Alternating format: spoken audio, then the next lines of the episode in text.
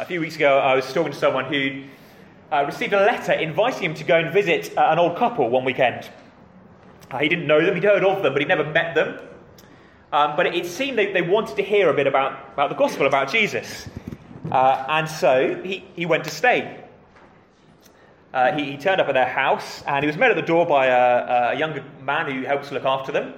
And the, the guy showed him up to his room, uh, helped him unpack, and then said, Look, when, when you're ready, just, just go downstairs. Okay, they're in the front room. Now, put yourself in his shoes. what would you do next? How, would you go downstairs into the front room? What would be going through your mind as you go down the stairs and approach them? You might be thinking, what, what an incredibly boring question. Okay. That's a really dull way to start a sermon. You know, a man walks upstairs and then comes downstairs into a front room. Let, let me give you a bit more details. Uh, the couple uh, are called Elizabeth. Well, she's Elizabeth and he's Philip. Uh, they have three sons and a daughter Charles, Andrew, Edward, and Anne. Uh, this particular house is in Scotland, in Balmoral. She is the Queen of England, and he is Prince Philip. Uh, this guy had been invited to stay with them for the weekend uh, and actually to preach at the church that they attend on Sunday. And, suddenly, that those words of the young man, the, the, the equerry who was looking after him, uh, make yourself at home, and then go downstairs, they're in the front room. Well, well, suddenly that invitation completely changes, doesn't it? This is not some uh, normal family situation. This is a royal family of the United Kingdom. So going through your head straight away, what should I wear? How should I dress? What's the right thing to say uh, when I approach? I think I've, I've, seen the King's speech. I think you're meant to call her uh, Your Majesty and then, then Ma'am. But what would you call Prince Philip? How, how do you address a, a, prince? Am I meant to bow every time I speak? Am I allowed to speak before she speaks to me? What are you to do? Unsurprisingly, he was given a huge list uh, in advance of protocol and etiquette. Knowing who you're approaching hugely changes how you approach. When my, I hear my children crying at night or something, I, I just go straight through the door. Okay, open the door of their bedroom straight in and see what the problem is. If I'm visiting my parents' house, we drive down to my parents' house, you know, I will knock. I won't just barge in. But I won't make a huge effort. I won't stop and shower on the way and, you know, make sure I've done my hair. It's, yeah, mum and dad, it's pretty casual. But still, I won't barge in. If I was going to see the Queen, well, then it would be a new wardrobe, wouldn't it? Tidied up, shaved, best behaviour. Uh, the, the passage we're looking at today, Leviticus 10, is all about two people who, who hugely misunderstood who they were approaching and therefore approached him so inappropriately that it ended in their death. Uh, we are really going to focus on, on, verses 1 to 3. So, just, just big picture, let, us see what happens. You've got these two guys, Nadab and Abihu, and they are the sons of Aaron. Children, does anyone remember who Aaron is?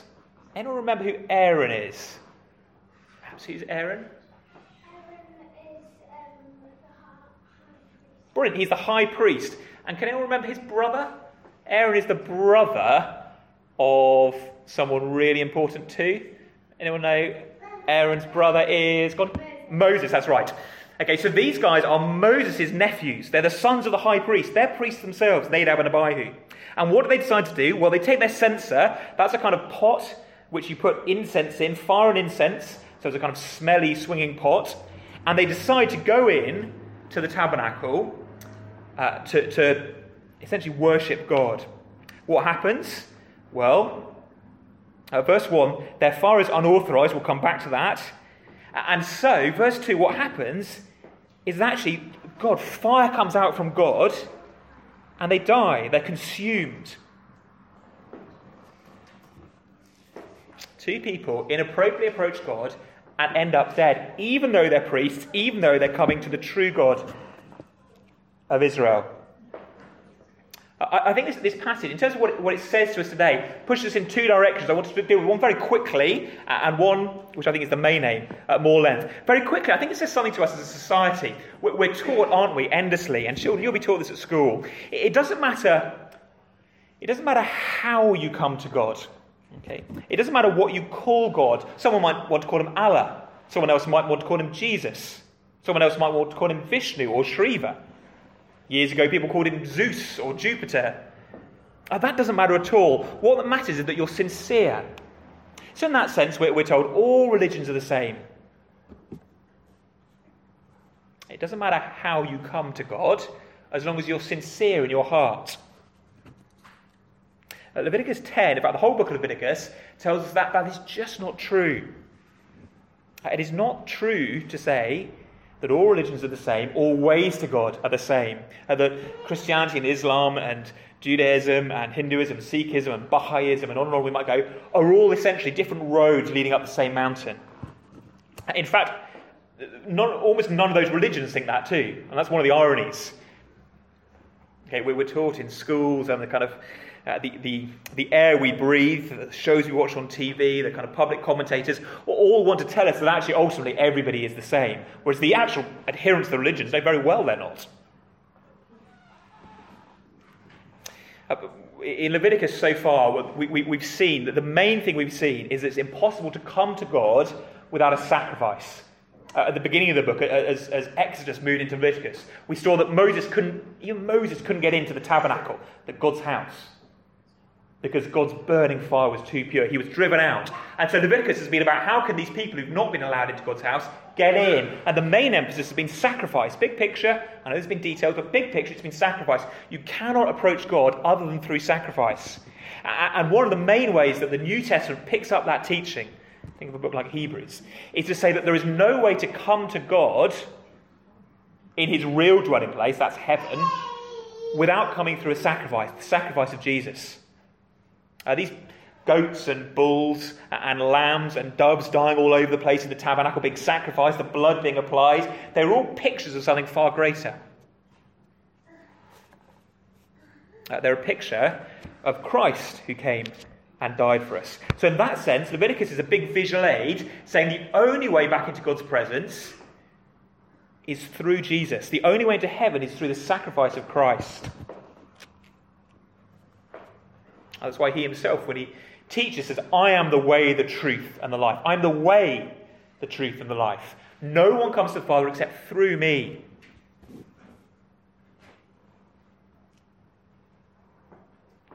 Uh, Christ makes exclusive claims about being the entrance way to heaven. In fact, elsewhere he says, I'm the gate.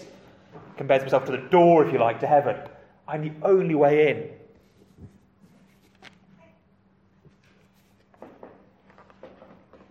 Uh, can I ask you, uh, perhaps you're not a Christian, uh, have you been sold this line that ultimately it doesn't matter too much what you believe or what you call God or how you worship or whether, as long as you're sincere in your heart?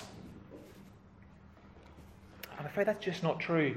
Uh, so often, this idea, this question of, you know, how should we approach God? What, what about all these different religions? It, it's, a, it's a bit, it, it's addressed as if it's like one of those uh, you've seen, sort of seen those conventions where um, uh, comic book fans dress up, you know, and they, they all turn up dressed as Superman or Batman or Spider Man or whatever. And I remember this used to happen as a kid in school as well. You get into these debates who'd win in a fight between Batman and Spider Man? Okay? Who would win if Superman wrestled the Incredible Hulk? Well, kind of who cares? It doesn't really matter, does it? You can have your opinion, but it's all fantasy land. Because those figures aren't real. It just doesn't matter. So you can say, my opinion is Superman is the best superhero, but it doesn't matter because there's no grounding in reality. Uh, that is how we're taught RE nowadays in schools. Uh, the, it, it'll never be said that explicitly, but the underlying assumption is well, none of these beings really exist anyway. So, so, it doesn't really matter. In fact, you can only say it doesn't really matter if none of them really exist. If essentially you're teaching people it's just a whole bunch of imaginary friends that they're squabbling over. But if God is real, if God is out there, then it does matter. Uh, to say, well, in my opinion, God is like this and I want to approach him this way, would be as daft as saying, well, in my opinion, Edinburgh is the capital of France. You can say that, you can have that opinion, but it just doesn't correlate with the facts, with the reality. God is real, and he will only be approached one way that is through Jesus Christ. Uh, the story of Nadab and Abihu puts that in, in striking, almost scary contrast. They are consumed, they are, they are burnt by the fire, they die, because they approach God in the wrong way. So, the first thing this passage teaches us is to only come to God through Christ. That's why, even on Sunday, we, we, everything we say, our prayers are in Christ's name. We worship through Christ alone. It is only in the gospel that we can come to God. But, but I actually think this, this passage has got more to say to us, and particularly if we're Christians, I think this is, this is probably a shocking passage for us. Uh, this incident with Nadab and Abihu is not simply about how you get saved, but, but about how you rightly worship God. Uh, the book of Hebrews, when it commentates on Leviticus, tries to explain Leviticus, doesn't just say, hey, that was all one giant visual aid pointing forward to Jesus. It also calls what was going on in the Old Testament worship. Okay, this is how the, the, the, the Israelites worship God. And clearly, that's what Nadab and Abihu think they're doing. When Nadab and Abihu get up that morning, and this is the same day as Old Testament worship has begun, by the way. Okay, if you were here last week, this is the same day. When Nadab and Abihu get up, they're not thinking, hey, let's go and get saved. Okay, let, us become believers by offering this strange fire, whatever it is. They clearly think they are worshipping the Lord. They already, they already know they're part of God's people. They, they want to come and worship. And so, what Leviticus 10 almost shouts at us is God cares how he's worshipped, not just that he's worshipped. Of course, we say to the world around, you must come and worship God. You must serve Him. He must be your God and Saviour. That's right. You must worship the right God. That's what we said already. But Leviticus 10 goes further and says God cares how we worship Him. Uh, that's been a theme all the way through the, the book of Exodus, the rescue of God's people uh, that leads up to Leviticus. Just, just, just come back with me. I don't want to go too much of a paper trail, but come back with me to Exodus 20. Uh, it's the giving of the Ten Commandments. Uh, page 61, just a few pages earlier. Exodus 20.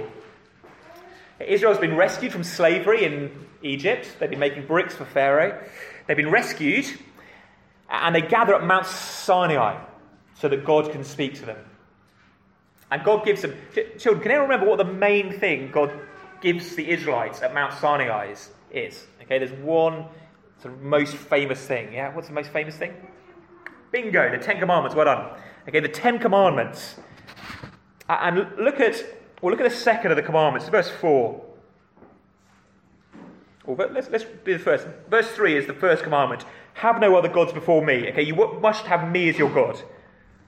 But verse 4 you shall not make for yourself a carved image or any likeness of anything that's in heaven above, or in earth beneath, or the water, and on it goes. No images of anything, even anything in heaven above. What's in heaven? Well, yes, angels, but also God. The second commandment is not simply saying the same as the first commandment. I think sometimes we, we get them tumbled up. You know, the first commandment says no idolatry, no other gods. And the second one says don't make any other gods. And they kind of sound as if they're the same. They're not the same, they're linked. But the first one is about who we should worship, the true God. The second one is how. No images, specifically here. No images of God. But, but the big point is that God cares how he is worshipped. And, and if that's not clear enough, the Israelites get this wrong straight away. Just flick over a few pages to Exodus 32, onto page 72. And whilst Moses is still up the mountain, Exodus 32, Moses is up there getting more instruction from God. And what happens? Well, verse 1, Exodus 32. When the people saw that Moses delayed to come down from the mountain, the people gathered themselves together to Aaron and said, Up, make us gods that shall go before us. Okay, Moses disappeared. He's up the mountain, he's in the space. Now maybe he's gone. We, we need something to worship. So, verse 2, Aaron says, Take off your rings of gold. They're in the ears of your wives, your sons, your daughters. Bring them to me. So all the people took off the rings of gold. And when Aaron receives the gold, verse 4, he turns it into a golden calf. You see, children, he makes a little gold cow. Okay. And can you see, can you see in verse 5, who does Aaron say this gold cow is? When Aaron saw this, verse 5, he built an altar before it. Aaron made a proclamation and said, Tomorrow shall be a feast to who? Is it who's it to? These are your gods, O Israel, who brought you up out of Exactly. And in verse 5, at the end of verse 5, it's a feast to the Lord. Okay. Aaron is not making a different God. Aaron is not saying, okay, Yahweh, the Lord, that Lord in capital letters is Yahweh or Jehovah in older English. Aaron is not saying, never mind Jehovah, Yahweh, let's worship a new God, a new cow God. What Aaron has done is said, okay, let's worship the Lord via this golden calf. He's not taking them to a new God, he's taking to the same God, but in a different manner. And if you know the story, it ends in utter disaster. God wants to blot out the entire people. He cares not just that we worship him, but how his people worship him. And that's the. And this has happened just, we don't know exactly, but it's just days, maybe weeks before the instance in, in Leviticus. They're still at Sinai. Okay, it might be several pages on in the Bible, but they're still at Sinai. And so in Leviticus 10, which is where we're going to be for the rest of our time today, uh, Nadab and Abihu well, do they do the same thing? They come to bring fire to the Lord. Okay, they are worshipping Yahweh still. But it is, as Leviticus 10, verse uh, 1 calls it, unauthorized fire, or strange, the footnote says. And the big point is, it's fire that he had not commanded. What is it they do wrong? We don't know exactly. And people have speculated down the years, right back from some Jewish commentators, we try to understand this text. Some people have said, well, it's that they got drunk and then took this, these sort of swinging incense pots in. Possible. It doesn't say that exactly. People say that because a bit later God says, right, there's no alcohol anymore if you're going to be a priest on duty. It's possible. Other people are suggesting perhaps they got the fire from the wrong altar. Okay, last week we saw that God set fire to an altar in the courtyard of the tabernacle, and that's where the stuff was meant to, sacrifices was meant to happen. Perhaps Nadab and Abihu started their own fire and brought in fire from somewhere else. Possible. We're not told. But what we are told is that it was unauthorized. It's not as God had commanded. The point is, they are not worshipping God according to his word. And that is, that's been the big flow of chapters 8 through 10. Uh, chapters 8 through 10 have been the beginning of this worship of the Old Covenant, the people of God. And all the way through, it's been hammered home that it's to be done as the Lord commanded. Uh, so, uh, chapter 8. Uh, almost every step of the process, if, you look at the paragraphs there, um, ends with the words, as the Lord commanded Moses. If you, if you read through chapter 8, you know, they, they, they make the clothes as the Lord commanded Moses. They anoint the tabernacle with oil as the Lord commanded Moses. They offer bulls as sacrifices as the Lord commanded Moses. On and on and on. The repeated theme as the Lord commanded Moses, as the Lord commanded, as the Lord commanded, as the Lord commanded. Right the way through chapter 9. Okay, they do an offering. Verse 21 of chapter 9, as the Lord, uh, sorry, as uh, Moses commanded. And then suddenly, chapter 10, they offer fire which he had not commanded. We don't know the specifics. What we do know is this is worship in a style, a manner that God has not commanded. And that is, that is a, I think, a really important principle in the Bible, and one that I just wonder if in the modern church, our kind of circles, we've lost sight of. Not just that we ought to worship the right God, but we ought to worship the right God rightly. That, that, our, that, that our worship should be shaped by God's word. Uh, that's how it was meant to work in the Old Testament. If we've been following this through, there's been steps. God tells Moses what to do, Moses tells Aaron and the priests, and then Aaron and the priests tell the congregation, the worshippers. And, and the people at the end, the priests, aren't at liberty to sort of innovate. Nadab and Abihu, you know, have just been on a creative worship seminar or something like that, and they die for it. They're just not allowed to innovate. They're not allowed to be inventive, imaginative. They have to do what the Lord commands. And this has real significance for us in a number of ways. Uh, first of all, it, it has a difference in terms of how, how we lead worship on a Sunday. Okay, let, let, me try, especially if you're a regular here at Christchurch, you've begun coming along recently, just let me try and explain a little bit about what, what's going on. The, the role of leading worship is a significant one leading the service, if you like.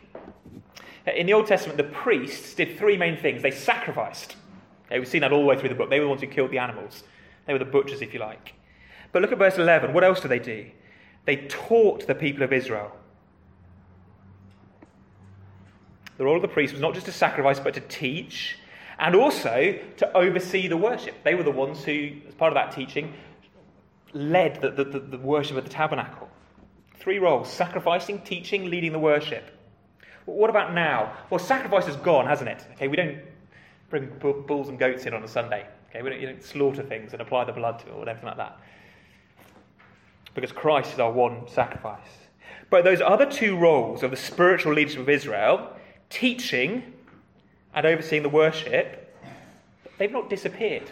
Okay, they are passed down the generations, and that is what the elders of the New Testament inherit. That is the, the job, or a large part of the jobs of an elder or a minister, you call them what you like, to teach and to oversee the worship. And that's why I'm, I'm uh, cautious, careful about how we put the, the service together and who leads. It's not one of the roles that you just sort of everyone has a go at, any more than preaching is a role that everyone has a go at.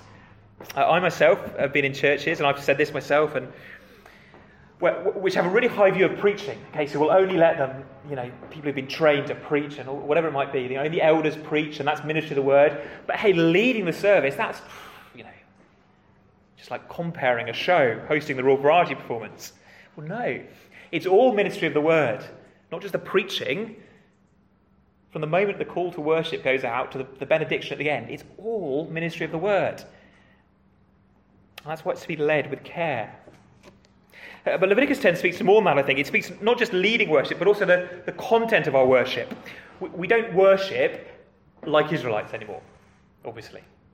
Blood, guts, and gore everywhere. But when we come to the New Testament and we look and see what, what is it that the New Testament commands us to do when, when we come together? What does God tell us to do? What does the Holy Spirit say to us in the New Testament? I think there are five, possibly six things. Uh, we're told to read the Bible. Okay? Timothy, the, the sort of successor of the Apostle Paul, not because he's an apostle, he's just a minister, but the one who, who takes things on to the next generation, is told by Paul in 2 Timothy, devote yourself to the public reading of Scripture. Okay? That's one of the things, if you're a minister, you're told to do. Devote yourself to the public reading of Scripture. Again, that's why we don't really have a reader's rota.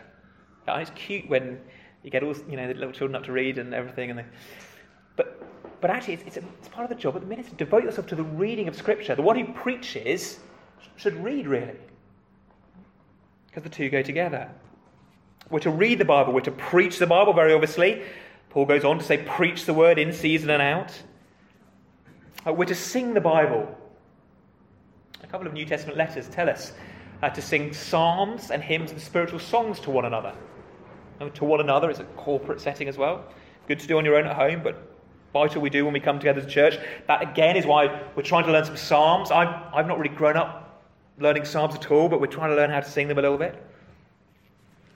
We read the Bible, we preach the Bible, we sing the Bible, we pray the Bible. When the church comes together in Acts 2 or 1 Corinthians 14, they pray together. And we see the Bible. Like we see the gospel message in the Lord's Supper and baptism. There's pictures of the gospel. Uh, there's another one I think in there as well, which I can't make sort of end with the Bible, uh, which is giving. Okay, in Acts 2, when the church gathered together, they also give. Okay, they, and that's why we take a collection on Sunday, specifically for the, uh, the poor and those in need. But, but that's about it. I don't think there's much else. I mean, please show me if I'm, I'm, wrong, but I don't think there's much else that God tells us to do in worship when we gather together formally, if you like, on a Sunday. It's what in the Presbyterian tradition or the Reformed tradition has been called the regulative principle. And, and that is this that when you come to worship, you can only do what God commands. That might sound as if, well, surely that's, of course, that's obvious, that's what you do. But, but it's not been obvious to everybody. For lots of people, they say, well, you can do anything as long as it's not forbidden. But I'm not sure that's right.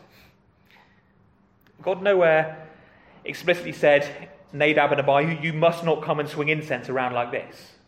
No, what he said is, this is what you must do. And because they didn't do what he told them to do, well, they ended up dead.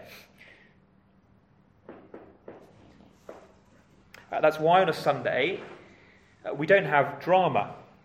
Uh, we don't paint You know, in, in um, I've been in services where you, you know, if you want to come and express yourself to the Lord in paint, then we put an easel at the front and come and uh, we don't dance.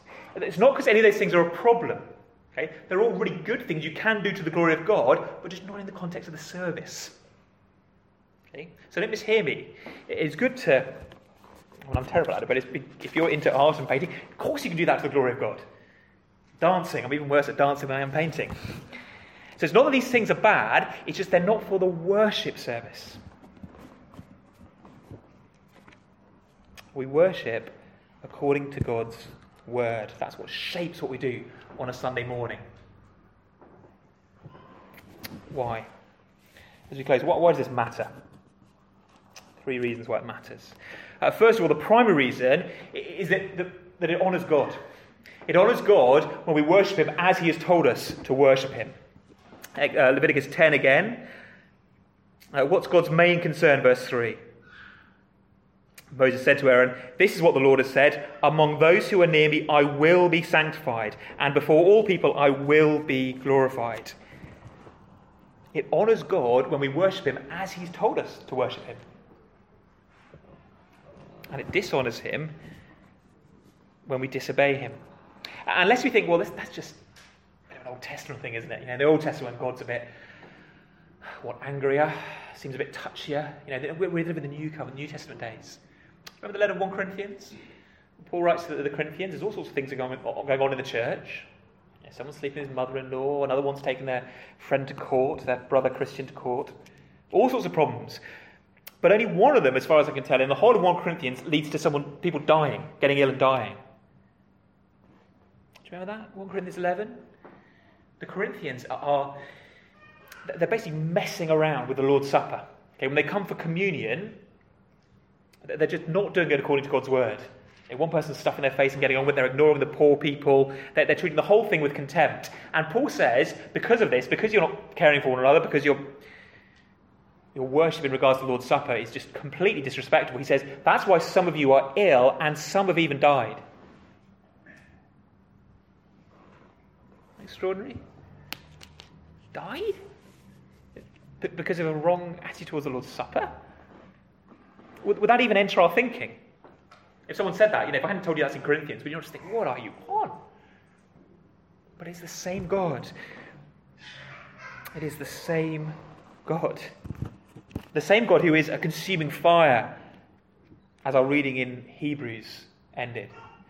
Uh, if, if, you were here last week, you, you, might have noticed some other parallels between the, the successful worship service of chapter 9 and this disaster in chapter 10. The successful worship service of chapter 9 ends with fire coming out and consuming the sacrifices. Uh, you see it in verse 24, the last verse of chapter 9.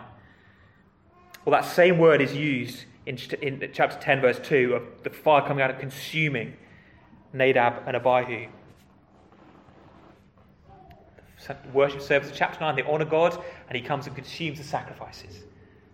His glory appears. Chapter 10, they dishonor him. He comes and consumes the worshippers, they die. So we worship according to God's word because it honors him. Secondly, because that's how we receive his blessing. Again, see the parallel. Chapter 9 ends, okay, the successful worship, obedient worship service ends, chapter 9, verse 22, with, the people being blessed. Aaron lifted up his hands towards the people and blessed them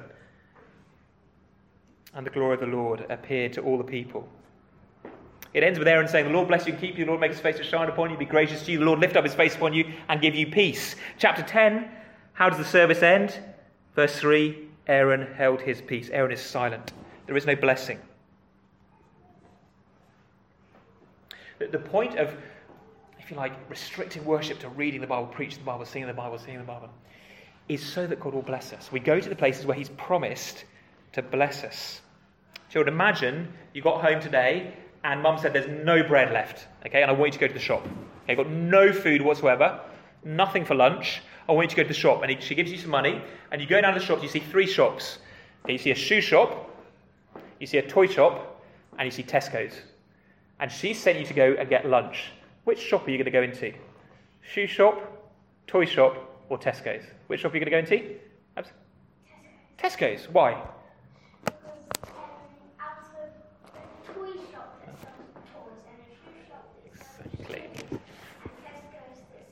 Exactly. Exactly. Exactly. You go to the one that promises food. It's possible that there might be someone in the shoe shop who might have just set up a little stall and said, "Well, you, you know, today we're going to sell bread." It's possible. You could get some bread into a toy shop, couldn't you? But it's not. They haven't promised to sell food to you. Now, only Tesco, the, the supermarket, have promised to sell food. Is it possible that God could bless us in other ways? Okay, we started dancing and painting and acting and all the rest of it, is it possible God could bless those things? It's possible. He can do anything he likes. But has he promised to? No. He, that's not where he's promised to meet us. And that's why we don't do them. We go to the places where God has promised to bless us. Uh, the Puritans used to call sun- the Sunday service the marketplace of the soul. Imagine the old days, you, when you used to go to market, the market would come in on the Monday or whatever, and you'd go and buy all your food for the week and stock up, and then you'd go home and you'd eat it all, and then next Monday when the market comes back, you, you go and stock up again. That's what church is meant to be like. We come, we stock up, we, we, we receive the blessing of God, the filling of God that feeds us through the week until we come back the following week. And so, thirdly and finally, the reason we don't innovate, the reason we worship according to God's word is, is, is so that I don't put on you, as the minister, any burdens that the Lord hasn't. Okay? It's to give you freedom. This is one of the biggest issues in the Reformation. Calvin, when he wrote to the emperor to, in, the, in the days of the Reformation, said there are two main problems I want to sort out. The second biggest problem is we've got confused about the gospel. That's only the second biggest problem for Calvin. The first biggest problem is we, we've lost how to worship rightly. That was his biggest issue. And the problem was the ministers, the priests, were forcing people to do all sorts of things that the Bible didn't. So you had to you know, bow to this statue, kiss this image, light this candle, turn in a certain way. And it, the people who wanted to come and worship God were being forced to do it in all sorts of ways that were not binding by Scripture. As a minister, as elders, as we appoint elders to lead the church, we are not allowed to, to make you guys do things that God doesn't. Okay, that's why we don't get you to sort of pretend to be submarines or whatever and kids' songs, all the rest of it, because it's not because it's not kids' songs are bad, they're fun to do at home and the rest of it. It's because we can't bind you in ways that the Bible doesn't. And the purpose of it all is that God would come and bless. I really hope this, this is the, if you like, in some ways, it's the negative side of last week. Last week was the positive side, all the stuff God wants. This is the negative side. He puts 9 and 10 together. 1 is encouragement, and then 10 is a warning. So the danger this sounds really negative. But the whole point is that we end up blessed as we meet week by week.